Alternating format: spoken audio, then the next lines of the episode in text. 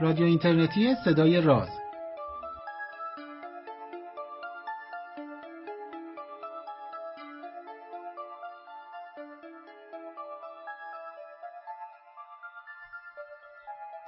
سلام من پژمان نوروزی هستم و این 61 کمین برنامه از مجموعه برنامه های رادیو اینترنتی صدای راز که با صدایی گرفته حاصل از یک سرماخوردگی بهاری و از یک سوی اقیانوس از شهر تهران براتون مهیا میشه. امیدوارم از شنیدنش لذت ببرید و اگر این گونه بود به دوستانتون شنیدنش رو توصیه بکنید.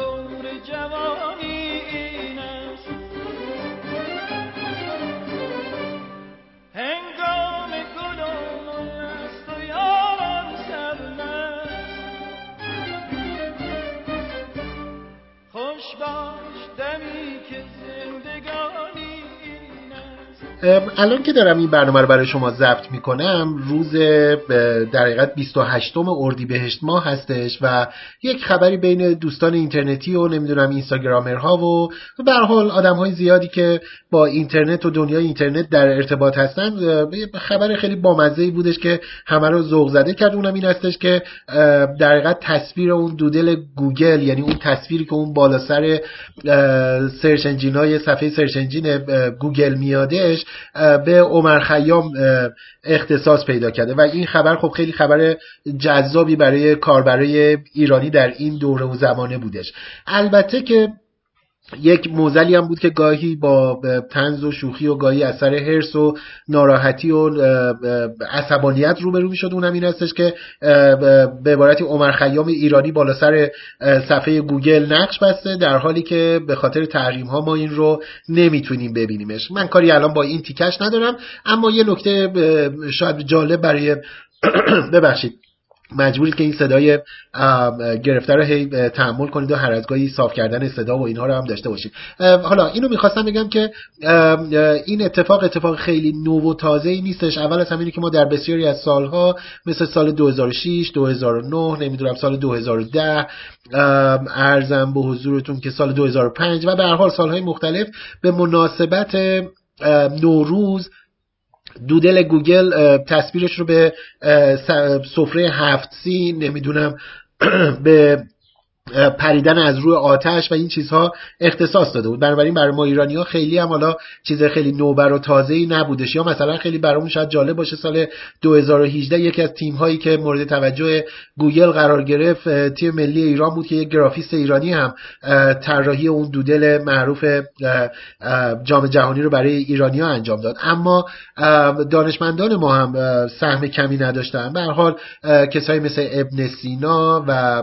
بوزجانی هم در این دودل ها یا مثلا خواجه نصیرالدین توسی سال 2013 اگر اشتباه نکنم هم بوده. ضمن اینی که خود در حقیقت عمر خیام هم اولین باری نیستش که روی صفحه گوگل رفته. چند سال پیش هم اگر اشتباه نکنم حالا باز باید چک کنم. ولی اگر اشتباه نکنم سال 2012 بودش که تصویر دیگری از عمر خیام هم بر صفحه doodle doodle گوگل نقش گرفت و نقش بستش. اما آن چیزی که به نظر من جالبه بهش توجه بکنیم این هستش که چی میشه که چون این اتفاقی می‌تونه رخ بده؟ چرا برای هر دانشمند دیگری از ما رخ نمیده؟ چرا برای دانشمندان جدیدتر ما این اتفاق رخ نمیده؟ کما اینی که اگر که مثلا برای هندی ها یا پاکستانی ها رو نگاه بکنیم حالا هند و پاکستان رو نام می‌برم چون توی محدوده جغرافیایی ما هستن و تقریبا حالا یه شباهت های فرهنگی ما با هم دیگه داریم اونها دانشمندان جدیدترشون روی صفحات گوگل نقش می‌گیرن در حالا در حد این هدرها و این دودل ها این نکته برای من جالب توجه بود و داشتم بهش فکر می‌کردم که چرا این اتفاق میفته چرا برای هندی و پاکستانی ها جدیدترها رخ میده برای ماها کمتر و عمدتا به پیشینه تاریخیمون نگاه می‌کنن شاید شاید شاید یکی از دلایلش ارتباط گسترده داشتن هستش. یعنی اینی که فرض بگیریم که ما ارتباطات جهانیمون محدود هست. به دلایل مختلف. دلایل سیاسی دلایل فرهنگی دلایل زبانی. و به حال این ارتباطات باعث میشه که ما کمتر دیده بشیم. این اتفاق خیلی معمول و مرسوم هستش. ماها هرچه که بیشتر دیده بشیم هرچه که با هم بیشتر در ارتباط باشیم حتما بیشتر این ارتباطات باعث میشه که نفوذ داشته باشیم. مثلا دارم میگم وقتی که می‌بینیم که عمر خیام دو بار روی دودل میره دودل گوگل نقش می‌گیره وقتی که نگاه می‌کنیم می‌بینیم که خب یه بخشش به خاطر اینکه توی اروپا و در زبان انگلیسی عمر خیام آدم شناخته شده ای هستش شاید به خاطر اینکه مثلا ترجمه خیلی خیلی خوبی رو فیتزجرالد از رباعیات عمر خیام داشت و این شعرها جایگاه خیلی خوبی رو در اروپا و بعد در امریکا و در کلا در گستره و سپهر زبان انگلیسی جا باز کرد. همینطور وقتی که به خواجه نصیر توسی نگاه می‌کنیم همینطور که به ابن سینا نگاه می‌کنیم اینها کسایی هستن که به دلایل مختلفی جدای از جایگاه علمی و اون جایگاه تکنیکالشون در دنیای مغرب زمین دارن. و قاعدتا ما تو در عصر حاضر کمتر این ارتباط رو داریم و همین شاید باعث میشه که ما کمتر حالا در جای نچندان مهمی مثل اون هدر گوگل دیده میشیم. وای به حال جاهایی که خیلی مهمتر هستن و برای ما اهمیت دارن. بنابراین من به نظرم میادش که نقش مهمی این ارتباطات بین المللی ما بازی می‌کنه و اگر که ما هرچه بیشتر ارتباطاتمون رو برقرار کنیم هرچه بیشتر روابط آکادمیک و اجتماعی و فرهنگیمون رو داشته باشیم هرچه که بیشتر با رعایت همه آن چیزی که اهمیت داره برای ما توی حوزه فرهنگ و مذهب و کشورداری و سیاست. با رعایت همه این اصول هرچی که بیشتر بتونیم ارتباطاتمون رو برقرار بکنیم و در جامعه جهانی نقش بازی بکنیم حتما جایگاه مهمتری رو در مناسبات بین المللی علمی یا حتی چیزهای خیلی ساده تری مثل همین صفحه گوگل رو بتونیم به دست بیاریم. این از این نکته که گفتم همین اول بهش بپردازیم. اما تکه دومی که به نظرم جذاب هستش که بهش بپردازم این هستش که این روزها حداقل در شهر تهران من متاسفانه جای دیگه ای از کشور ایران رو هنوز اطلاع خیلی دقیقی ندارم می‌دونم که اونم هستش ولی در شهر تهران خیلی مشهود و عیان هستش. من در محله ای که خودم زندگی می‌کنم خب خیلی پردار و درخت و پر سبزه هستش و علف های خودروی فراوانی اونجا هستش و درخت های تنومند و انبوهی در حاشیه محل زندگی من قرار گرفته. برای همین صحنه زندگی ما شده عین این کارتون ها یا انیمیشن های ژاپنی مثل انیمه ها باد میاد. این شاخه ها دارن یه حرکت بسیار جذاب و روون و آرامی دارن و این لابلا پر از پروانه های خوش رنگ خوش نقش و نگار هستش. خلاصه که خیلی انیمه وار ما داریم زندگی می‌کنیم این روزها رو. جای لذت داره. خیلی لذت بخش هستش. هرچند که ما این روزها مثلا در همین چند ماه گذشته میشنیدیم که مثلا در جنوب ایران یا استانهای غربی ایران یه مقداری حجوم ملخ ها نگران کننده شده. حالا ما در شهر تهران با حجوم پروانه ها روبرو هستیم. آیا این پروانه ها برای ما خطرناک هستن یا نه؟ خب قاعدتا تو نگاه اول خیلی لذت بخش و زیبا هستن. ولی واقعا من نمی‌دونم که نمی‌دونستم که اینها یا برای ما خطرناکن یا نه. آیا برای محیط زیست نگران کننده هستن یا نه؟ ما چند سال گذشته در این روزها و ایام که می‌رسیدیم باید نگران این سفید بالک ها می‌شدیم حشرات بسیار بسیار ریز سفید عجیب غریبی که خب به حال بعدم صحبت سر این بودش که به خاطر کاشت گونه های غیر بومی مثل مثلا توت ها و اینا هستش و اینها باید به عنوان نوع آفت حساب میشن. شهرداری ها باید میامد شستشو می‌کرد با دیترجنت های مختلف با مواد محلول های پاک کننده مختلفی باید برگ درخت ها رو پاک می‌کرد تا بتونیم یواش یواش از شر این سفید بالک ها خلاص بشیم. اما برای پروانه ها به نظر میادش که حداقل منظره منظره جذابی هستش و امیدوار باشیم که اینها رو لازم نباشه شستشو بکنیم. حالا برای اینی که بتونم اطلاع دقیقتری بگیرم و برای شما هم اعلام بکنم چند روز پیش قبل از اینی که بیمار بشم و یه مقداری وقفه بیفته توی ضبط برنامه چند روز پیش پیغام دادم به یکی از دوستانی بسیار خوبم که پروانه شناس بسیار قهاری هستش و کاملا حرفه‌ای پروانه شناسی انجام میده. یعنی تخصصش هستش. به علیرضا نادری پیغام دادم که علیرضا جان قضیه از چه قراره؟ یالا ما رو نجات بده اطلاعات بده علیزا به من پیغام داد که من الان سیستان هستم و خب البته که علاوه بر اینکه مقدار زیادی حسرت خوردم و آرزوی خوشی براش کردم بهش گفتم که ای ول چقدر عالی از همون سیستان برای من تعریف کن ببینم که این پروانه ها قضیهشون چی اصلا چی هستن دوره زندگیشون چیه اینا یا خطرناکن؟ و و و و هر چیز دیگری. از این دست علیرضا لطف کرد و در سفر کاری و محیط زیستی هم که داشتش اطلاعات بسیار بسیار ارزشمندی برای من فرستاد. بریم صدای علیرضا رو بشنویم و اطلاعات کسب بکنیم ببینیم با این پروانه های خوش رنگ و لعاب چه باید بکنیم. این گونه پروانه که در روزهای اخیر در بیشتر مناطق کشور به تعداد بسیار زیاد دیده میشه و به نظر میاد که در حال مهاجرت هستند نام علمی این پروانه ونزا کاردویی که در زبان انگلیسی به نام پینتد لیدی یا بانوی رنگامیزی شده یا بانوی رنگی در فارسی معمولا شناخته میشه. ولی می‌دونیم که اسامی انگلیسی و فارسی سندیت نداره و فقط با اسامی علمی ما پروانه ها رو می‌تونیم بشناسیم. این پروانه پروانه که پراکنش بسیار وسیع در سطح جهان داره. از استرالیا تا آمریکای شمالی تمام قاره آفریقا و آسیا به جز آمریکای جنوبی این پروانه دیده میشه. یکی از ویژگی هایی که این پروانه داره اینه که لارو این پروانه از بیش از چهل نوع گیاه مختلف می‌تونه استفاده بکنه برای تغذیهش ولی این که چرا حالا اینا انقدر تعدادشون زیاد شده؟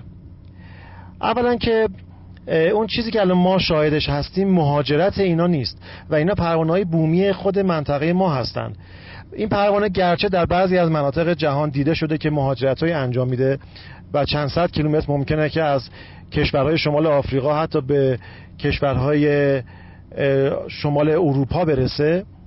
ولی اصولا مهاجرت های طولانی رو در منطقه ما انجام نمیده چون پوشش گیاهی براش اگه مناسب باشه تو همون مناطق جابجا میشه. این پروانه عمرش در حدود یک تا دو ماهه. البته اگر شانس بیاره و گزند باد و بارون و شکارگراش در امان باشه تا دو ماه ممکنه زندگی کنه. ولی معمولا یک تا یک و نیم ماه حد اکثر طول عمر این پروانه است که در آخر این زمان دیگه با بالهای شکسته قادر نیستن که به پروازشون ادامه بدن و تومه شکارگران میشن. دلیل افزایش این پروانه مثل بقیه گونه ها و مسائل اکولوژیکی کشورمون و در جهان کلا اکولوژی بسیار پیش پیچیده که همین پروانه و هم طبیعت ما داره.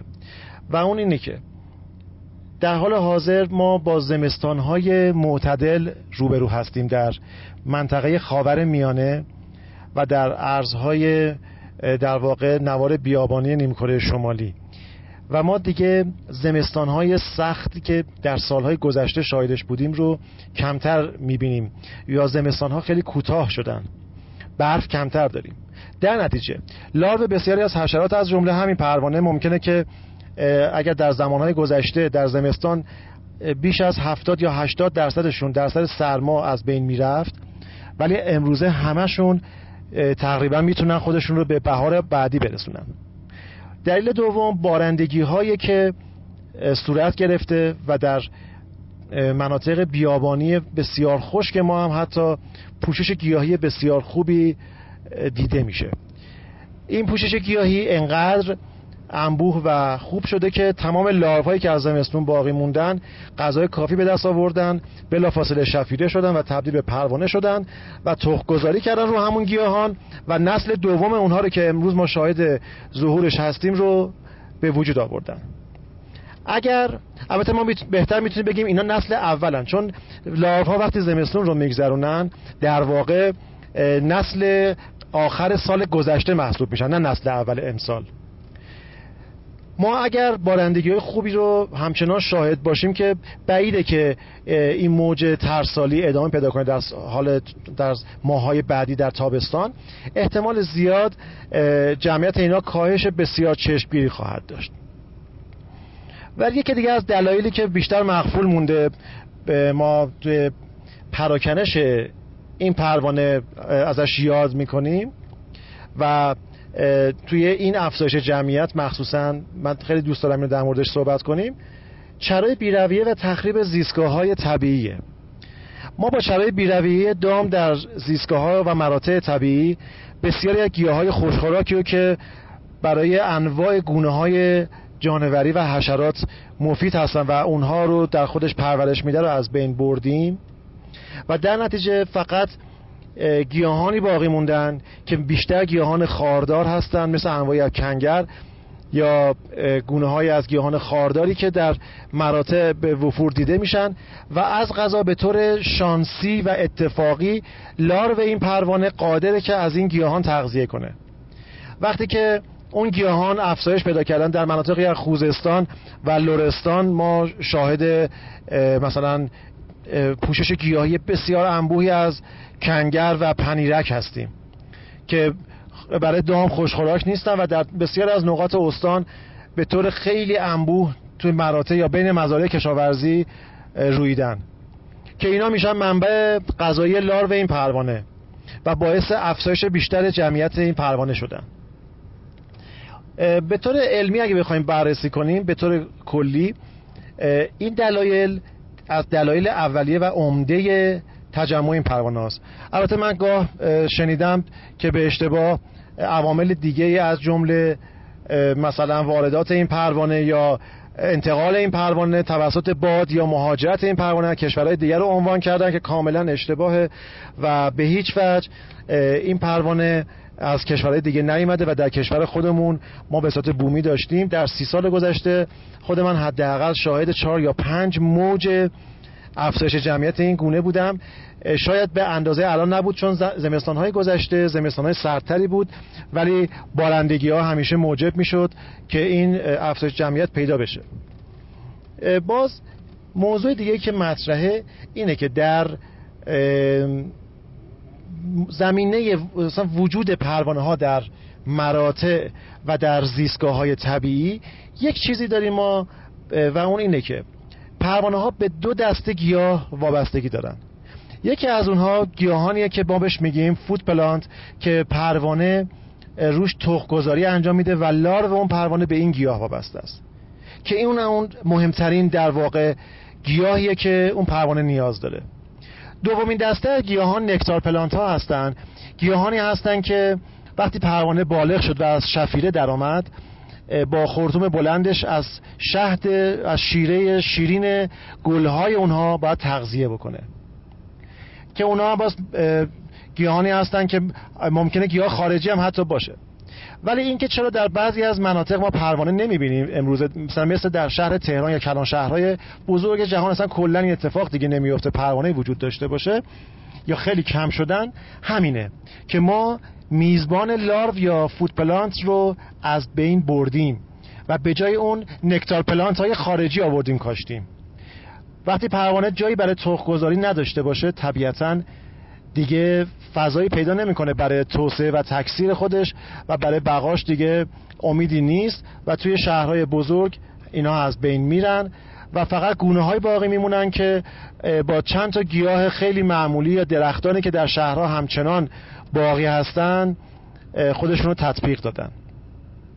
به حال برای اینکه ما همیشه پروانه ها رو داشته باشیم اطرافمون بهتره که تو باغچه هامون علف های خودرو یا گیاهان خودرو رو علف هرز ندونیم و اونها رو قطع نکنیم. خود این گیاهان خودرو زیستگاه بسیاری از حشرات از جمله پروانه ها هستند. پروانه ها شاخص پایش اکولوژیک هستند در جهان. زیستگاهی که پروانه دارد زیستگاه نسبتا سالمی است. گرچه وجود حالا هر گونه لزوما دلیل بر سلامت اون زیستگاه نیست و اینکه الان ما تعداد زیادی از این پروانه ها رو شاهد هستیم همونطور که عرض کردم دلیل برای نمیشه که ما زیستگاه هامون سالمه. چون گفتیم که چرای بیرویه عامل افزایش جمعیت این پروانه می‌تونسته باشه. ولی به هر حال تنوع گونه های پروانه ها مخصوصا گونه هایی که از گیاهان خوشخوراک مرتعی تغذیه می‌کنن اونها هستن که برای ما شاخص بسیار مهمی در واقع قلمداد میشن. و بهتره که پرچین ها رو توی مزارع حفظ بکنیم. تو شهر تهران توی حیات خونه هامون تو باغچه های جلوی خونه هامون حتی تو پارک ها شهرداری ها بهتره که یک فضایی رو به صورت طبیعی و خودرو باقی بذارن و علف های خودروی اونجا رو قطع نکنن. عنوان شده بود که این پروانه ممکنه که آفت باشه. به هیچ وجه این پروانه آفت نیست و خطری برای کشاورزی نداره.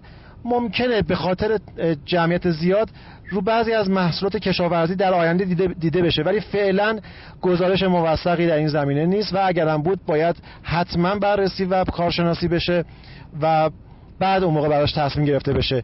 واسه همینم هم به کشاورزان عزیز توصیه میشه که به هیچ وجه سمپاشی برای این پروانه صورت نگیره. و این موج هم میگذره و فقط این حشره نیست. ما امسال وفور انواع ملخا بعضی از سوسکا سنجاقک ها و دوبالان پشه ها و مگس ها رو تو کشور داشتیم و مطمئنا حشرات دیگه هم هستن که جمعیتشون زیاد می‌شود یا خواهد شد که به زودی شاید خبرهای اونها هم به دست ما برسه.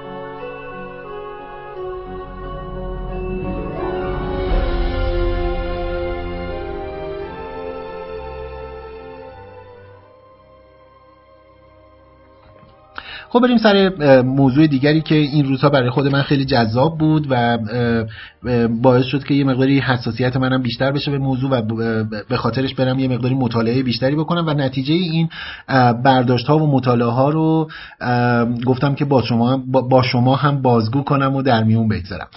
قضیه این هستش که سال گذشته یک مؤسسه به نام مؤسسه پژوهشی کودکان دنیا یک پروژه‌ای رو برای خودش ران کرد که البته توی دنیا شقوق و قیافه ها و شکلهای مختلفی ازش وجود داره با عنوان غذا برای همه. قصهش هم این بودش که بتونه برای به خصوص کودکان و نوجوانان در سراسر کشور هم نظر مردم رو جلب بکنه به این قضیه فقر غذایی و همینی که برای رفعش و مشخصا محدود کردنش بتونه کاری انجام بده. یک کمپین یا یک برنامه عمومی رو درست کرده بودند و کار می‌کردن ضمن اینه که یک بخش اطلاع رسانی یا بخش انگیزشی هم برای قصه در نظر گرفته بودم. اون هم ایجاد یک یا برپا کردن یک نمایشگاه عکس بودش. از افراد شناخته شده در حوزه های مختلف از سینما، سینماگر و موزیسین و ورزشکار و نمی‌دونم معلم های شناخته شده و و و کسایی از این دست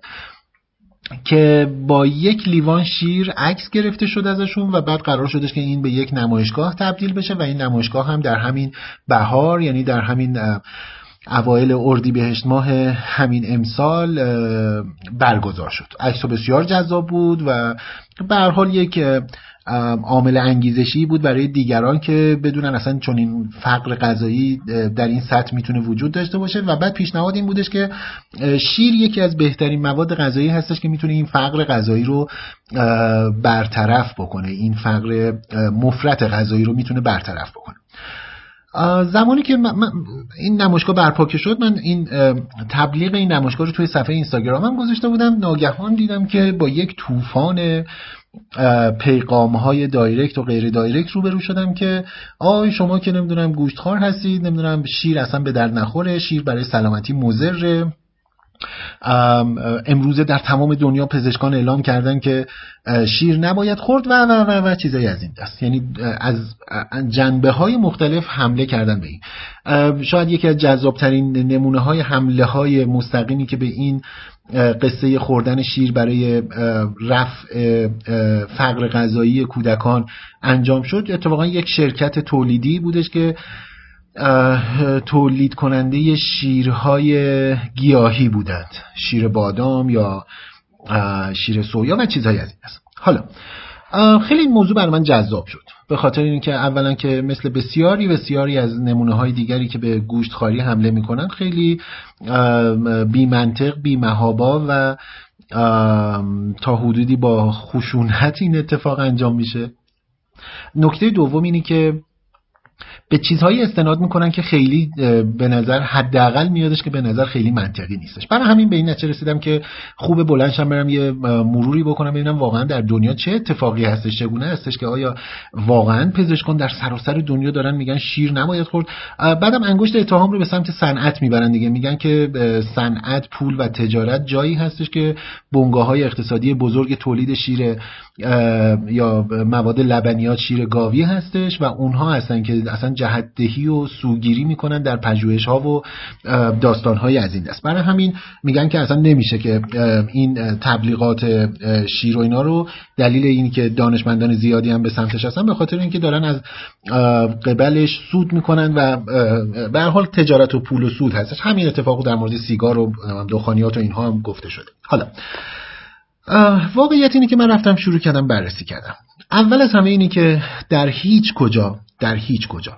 آمار بلند بالایی از دانشمندان و پژوهشگران و اینها وجود نداره که بگیم که الان در تمام دنیا این گونه هستش. نه نیستش. اینو با قطعیت عرض می‌کنم که در تمام دنیا این گونه نیستش که یک صدای واحد یا صدای قدرتمندی باشه.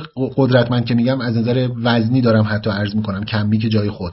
وزنی که بگیم آقا مثلا بزرگترین دانشمندان تغذیه اومدن و خوردن لبنیات حیوانی رو یا شیر حیوانی رو منع کردن. این یه نکته. این, این قطعا نداریم.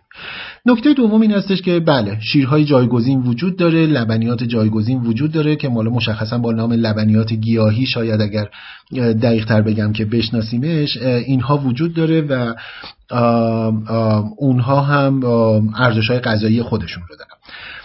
ارزم به که شاید معروفترین شیرهای گیاهی که این روزها داره راجبش صحبت میشه شیر بادام هست شیر سویا هستش. ارز به حضورتون که شیر نارگیل هست شیر برنج هستش.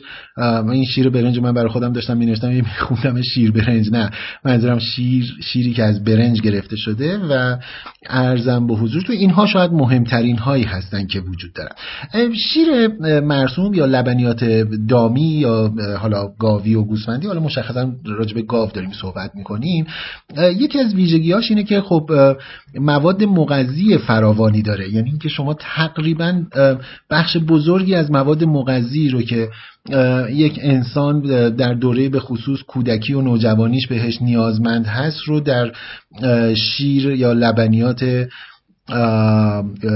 حیوانی می‌تونیم ببینیم. نها کنید با این فرض که ارزم به حضورتون که یک فرض بگیریم که یک لیوان شیر رو وقتی که داریم در نظر می‌گیریم مقدار کالری نسبتا خوبی داره 100 کالری در حقیقت داره 13 گرم قند داره پروتئین درش وجود داره.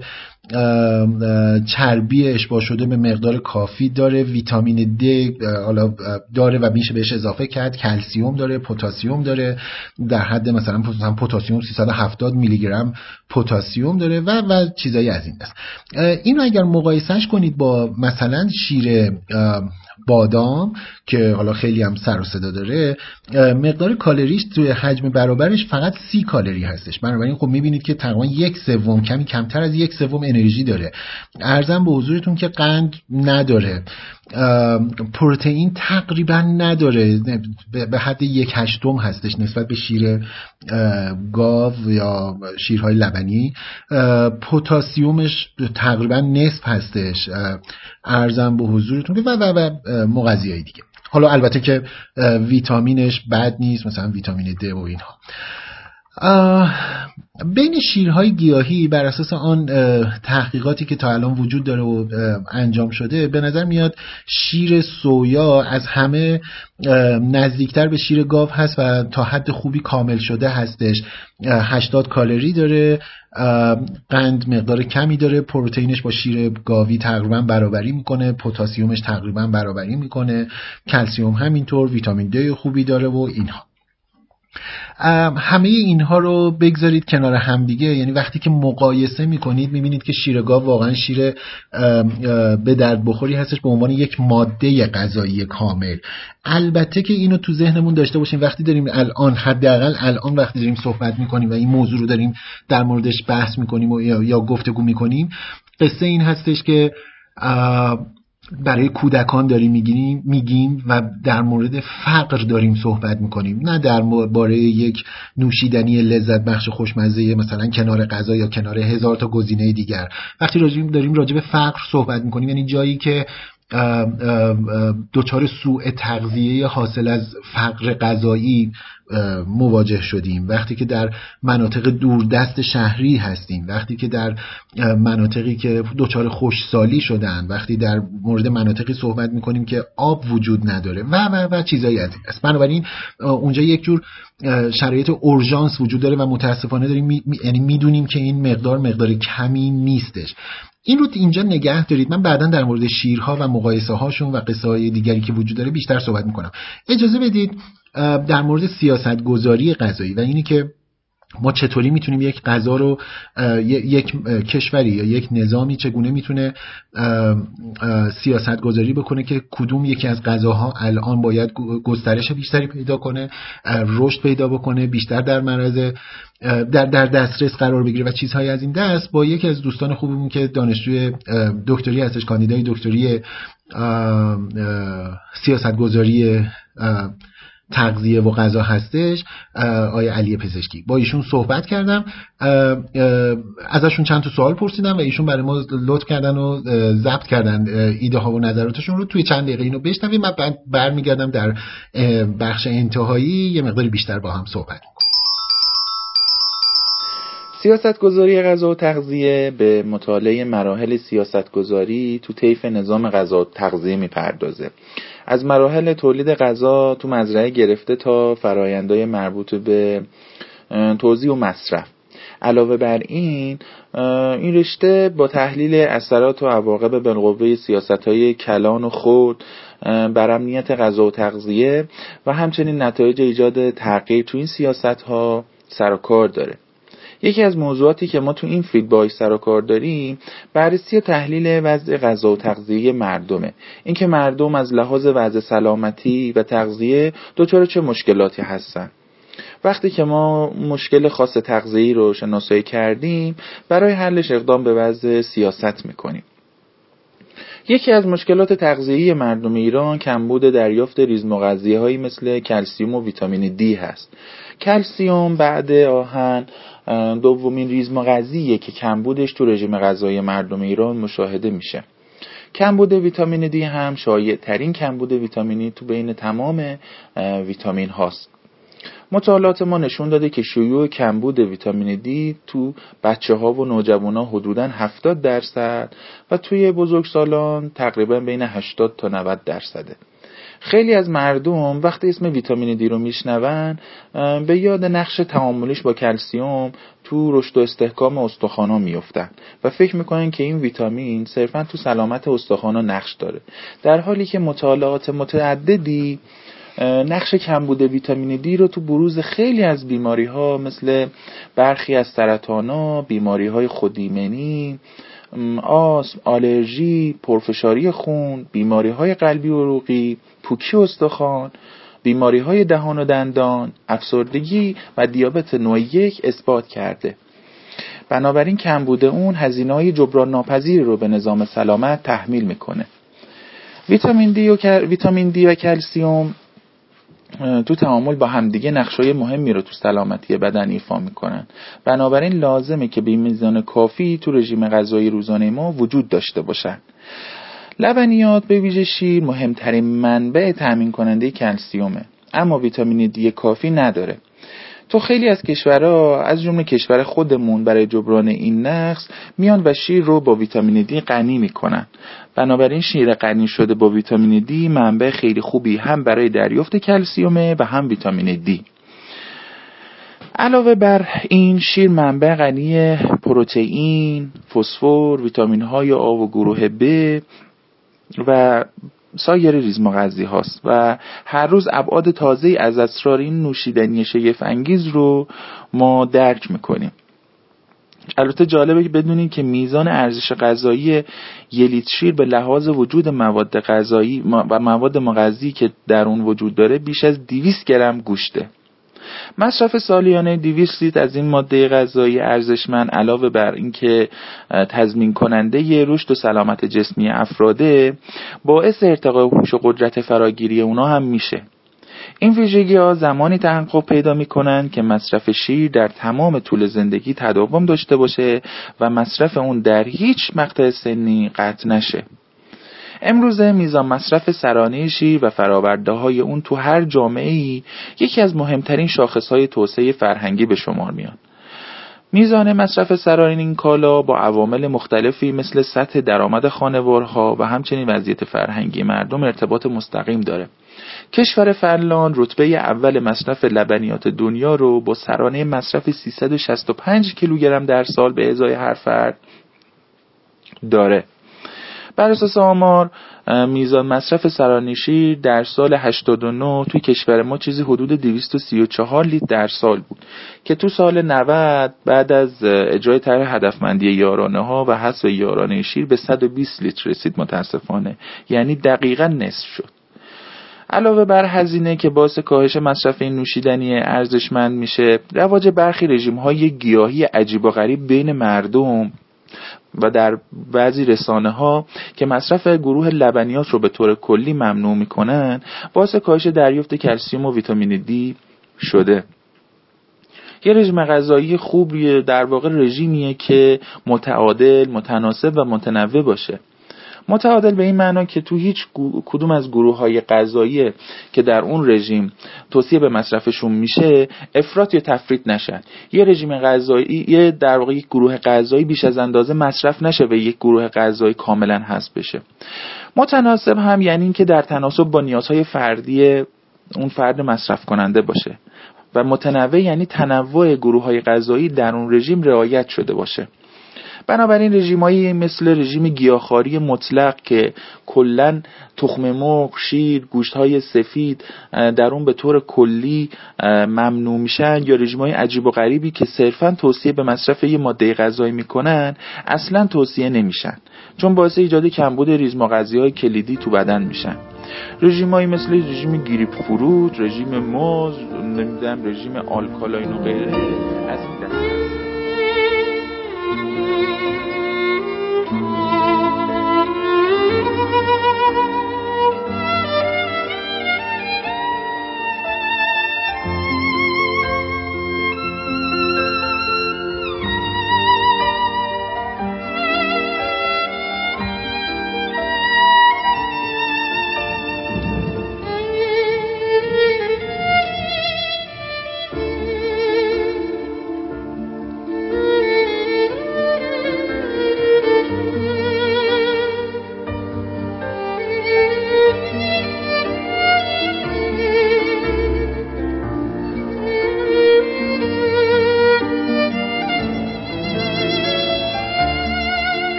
جناب پزشکی رو هم با هم دیگه شنیدیم.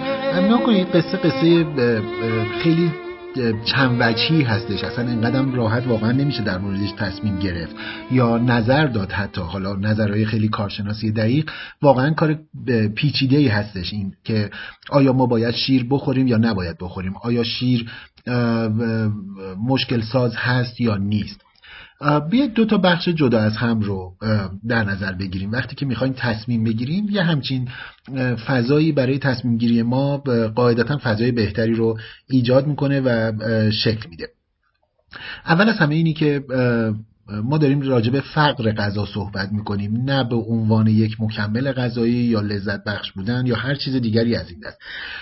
شیر شاید در دسترس ترین غذای کاملی باشه که در جهان موجود هستش. شک نکنیم که این بر اساس آمارها منطق و مدل هایی که در طول تاریخ بشریت شکل گرفته کارآمد هستش. من دیدم که بعضی اومده بودن برای من نوشته بودن که به جای شیر گاوی و دامی مثلا میشه شیر بادام یا شیرهای گیاهی و اینا رو تامین کرد. اوکی منم قبول دارم خیلی هم خوبه. از نظر اخلاقی به حیوانات ضربه نمی‌زنه از نظر محیط زیستی برای فرض بگیریم که سیاره زمین خیلی اتفاق خوبی باشه و همه اینها. اما قبول بکنیم که در دسترس نیست.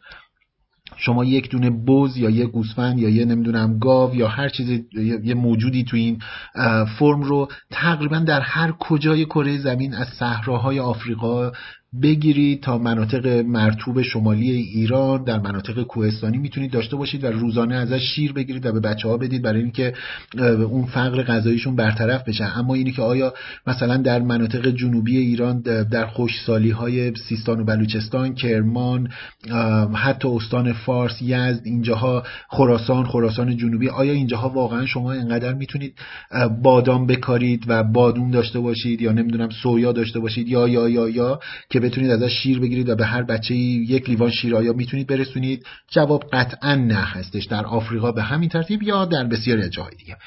بنابراین یکی قصه در دسترس بودن و سهل الوصول بودن هستش. جدای از بحث قیمت و اینها. نکته دیگر اینه که بعضی ها صحبت اینو می‌کنن که شیر برای سلامتی مضر هستش.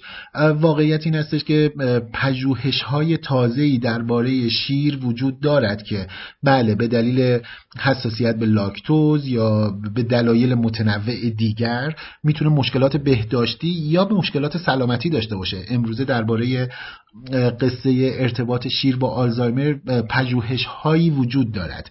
نگاه کنید اینی که میگیم که پژوهش هایی وجود دارد اینی که امکان چنین اتفاقی وجود دارد با اینی که این قطعا این گونه است متفاوته. بنابراین حواسمون باشه که وقتی داریم در مورد پژوهش ها صحبت می‌کنیم اینا واژه های تخصصی خودشون رو دارن و شرایط خودشون رو دارن. این گونه نیستش که هر پژوهشی معنیش این هستش که اوکی پس از فردا صبح باید ما مصرف شیر رو کات بکنیم به دلیل اینکه چند تا پژوهش هم داریم که داره به ما اعلام می‌کنه که در بحث آلزایمر یا در بحث جذب ریزمغذی ها و و و اینها دچار آسیب شده. اینم نکته دوم. نکته سوم این هستش که هیچ کدوم از موارد دیگر شیرهای گیاهی هم بدون دردسر و بدون مشکل نیستن. یعنی این گونه نیستش که اگر ما فکر کنیم که مثلا حالا شیر گاوی یا لبنیات های دامی دارای مشکل هستن پس مواد دیگه بدون دردسر و بدون مشکل هستن. بسیاری از شیرهای گیاهی هم دارای مشکلات بهداشتی در و مشکلات سلامتی همون گام نخست هستن. یعنی اینکه احتمال اینی که بخواد مشکلی برای ما ایجاد بکنه اونها هم می‌تونن داشته باشن.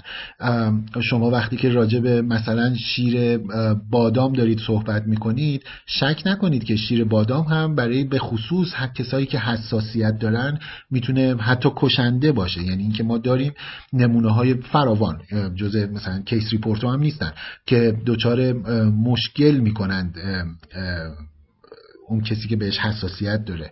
یا اینی که افزودنی هایی که به شیرهای افزوده میشه به شیرهای به خصوص گیاهی اینا خیلی خیلی مهمن. یعنی برخلاف آن چیزی که ما فکر می‌کنیم که شیرهای گیاهی خیلی خیلی سالم هستن. شما اگر شیرهای گیاهی رو به شکل صنعتی تولید کرده باشند و از فروشگاه ها و مارکت ها بخواید بخرید و استفاده بکنید شک نکنید که مقدار کمیش بادام هستش. یعنی اینکه این گونه نیستش که شیرهای گیاهی خیلی سالمتر باشن.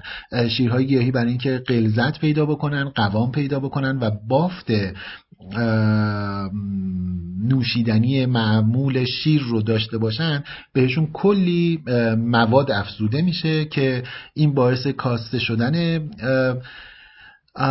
ارزش غذاییش باعث کاسته شدن کیفیت غذاییش و همینطور باعث حساسیت ها و بیماری های دیگری میشه. و اینها خب خیلی مهم هستن که ما باید توجه داشته باشیم. شما با یک سرچ بسیار ساده می‌تونید افزودنی هایی که به ارزم به حضورتون که مثلا شیر بادام مثلا حتی اضافه میشه که خیلی هم حالا این روزا پر سر و صداست شیر بادام خیلی معروف هستش. اینها برای وگن ها خیلی جذاب خیلی خوب هستش ولی عرض کردم که به اینها مواد افزودنی year حتی صنعتی اضافه میشه به خاطر اینی که بتونن اون بافت و قوام رو به دست بیارن. مثلا یکی از معروف ترین مواد افزودنی که خیلی به شیرهای گیاهی و مشخصا به شیر بادام به شیره بادام خیلی اضافه میشه در فرمت صنعتی و تولیدات انبوهش. ماده هستش به نام کارگینان که این کارگینان در حقیقت قلیز کننده است عامل قلیز کننده هستش. ایراد سلامتی حداقل در حد کلی نداره و فرایند بهداشتی رو روش طی می‌کنه. یعنی این نیستش که حالا بگم کارگینان چیز وحشتناکی هستش و نمی‌دونم چیزایی از این دست. اما یک پژوهش خیلی جالبی چند سال پیش چند سال که دارم عرض می‌کنم که سال گذشته در حقیقت حدود دو سال پیش در حقیقت انجام شد و روی شیرهای بادام معروفی که در امریکا تولید می‌شد بررسی خیلی جالبی انجام دادن. این بودش که چه مقدار از حجم یک مثلا بسته یا یک بطری شیر بادام واقعا از بادام تشکیل شده و عدد واقعا عجیب و غریب بودش. عدد یعنی اینی که میگفتش که اون پکیج های شیر بادام معروفی که در امریکا داره فروخته میشه چیزی نزدیک فقط به دو درصد بادوم توش هستش. یعنی فقط از دو درصد بادام تشکیل شده در حالی که اگر قرار باشه که اون مقدار قوام و بافت کرمی شیر رو داشته باشه باید بین 74 تا 80 درصد بادوم توی اون پکیج ها وجود داشته باشه. خب همین این نشون میده که وقتی به فرایند صنعتی داریم نزدیک میشیم قصه خیلی خیلی خیلی متفاوت تر از آن چیزی هستش که می‌تونه یا باید باشه. از طرف دیگه بسیاری از دوستان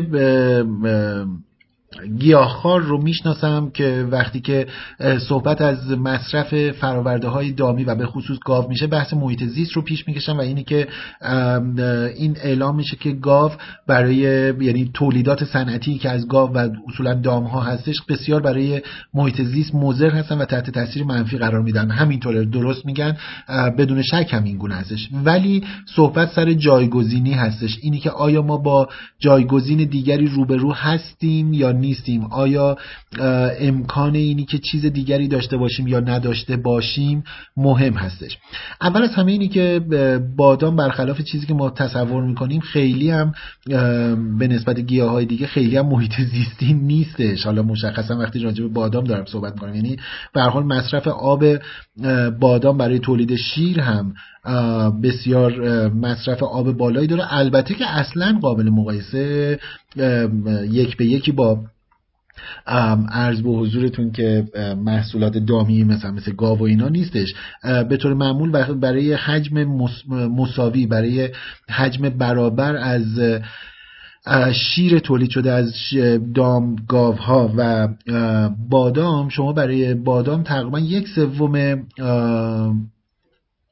ارزم به حضورتون که شیرهای گیاهی و مشخصا بادام و یعنی, یعنی اگر که مقایسه کنیم خیلی سخت شد گفتنش. اگر مقایسه کنیم برای حجم مساوی شیر بادام و شیر گاو تقریبا شیر دامی حدود دو نیم برابر بیشتر داره آب مصرف می‌کنه. این که شکی درش نیستش.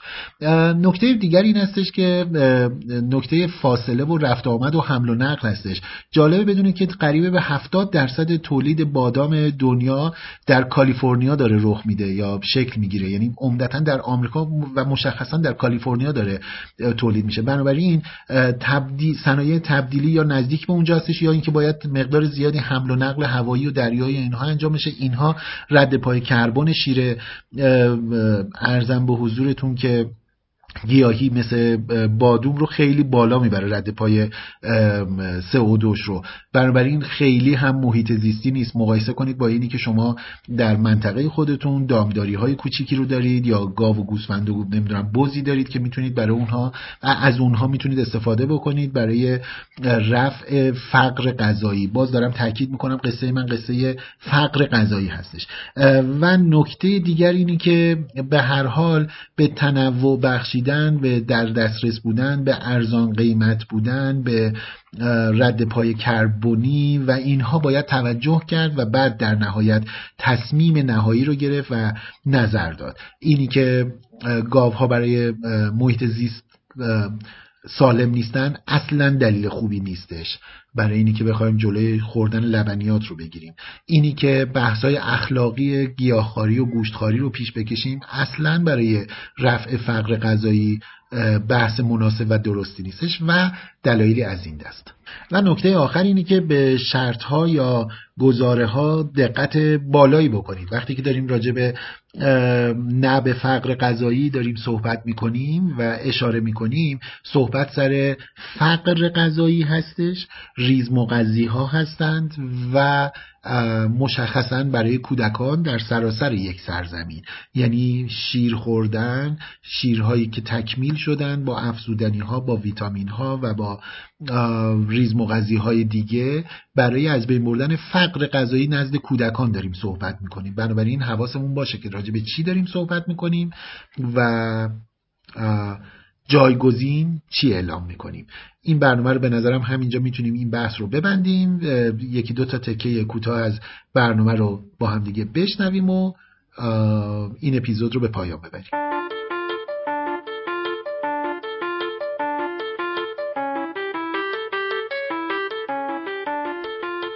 اما کتابی که در این اپیزود می‌خوام براتون معرفی بکنم کتاب خیلی جذابی هستش خیلی موضوع زیبایی داره و خیلی نوع نگاه خاصی رو شامل میشه.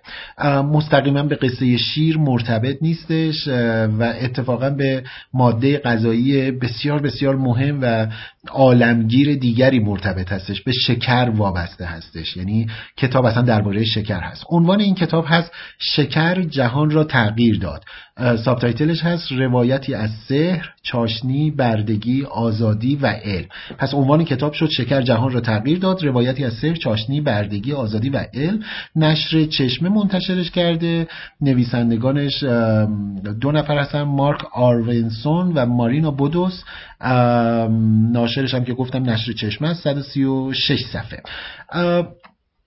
این کتاب دلیل اینی که براتون گفتم معرفیش بکنم در حقیقت این هستش که نشون میده که جایگاه خوراکی ها در فرهنگ تاریخ و جغرافیا چی هست و چگونه نقش بازی کرده در ارتباطات جهانی در جنگ ها در شکل دادن به فرهنگ ها و نکته خیلی مهم این هستش که به هیچ روی شما نمی‌تونید که یک ماده غذایی رو حذف بکنید یا از یک فرهنگی بیرون بکشید بدون اینکه به اون فرهنگ فشار یا تغییر عمده رو وارد نکنید. وقتی که درباره شیر صحبت می‌کنیم که شیر خوردن رو بگذارید کنار و و و و این فقط شیر خوردن نیست که حذف میشه. این بخش مهمی از فرهنگ بشریت هستش که در هزاران سال ده ها هزار سال تاریخ بشریت وارد شده و به واسطه شکل گرفته دنیا و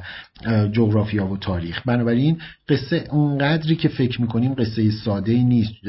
یا به عبارت درستتر انقدر بیدلیل نبوده که شیر اینگونه رایج شده. این روزها من هی میشنوم که وقتی مثلا در مورد شیر گوشت و چیزایی از این دست صحبت میشه میگن که سرمایه داری پشت سر این هاست که نمی‌ذاره تغییرات شکل بگیره.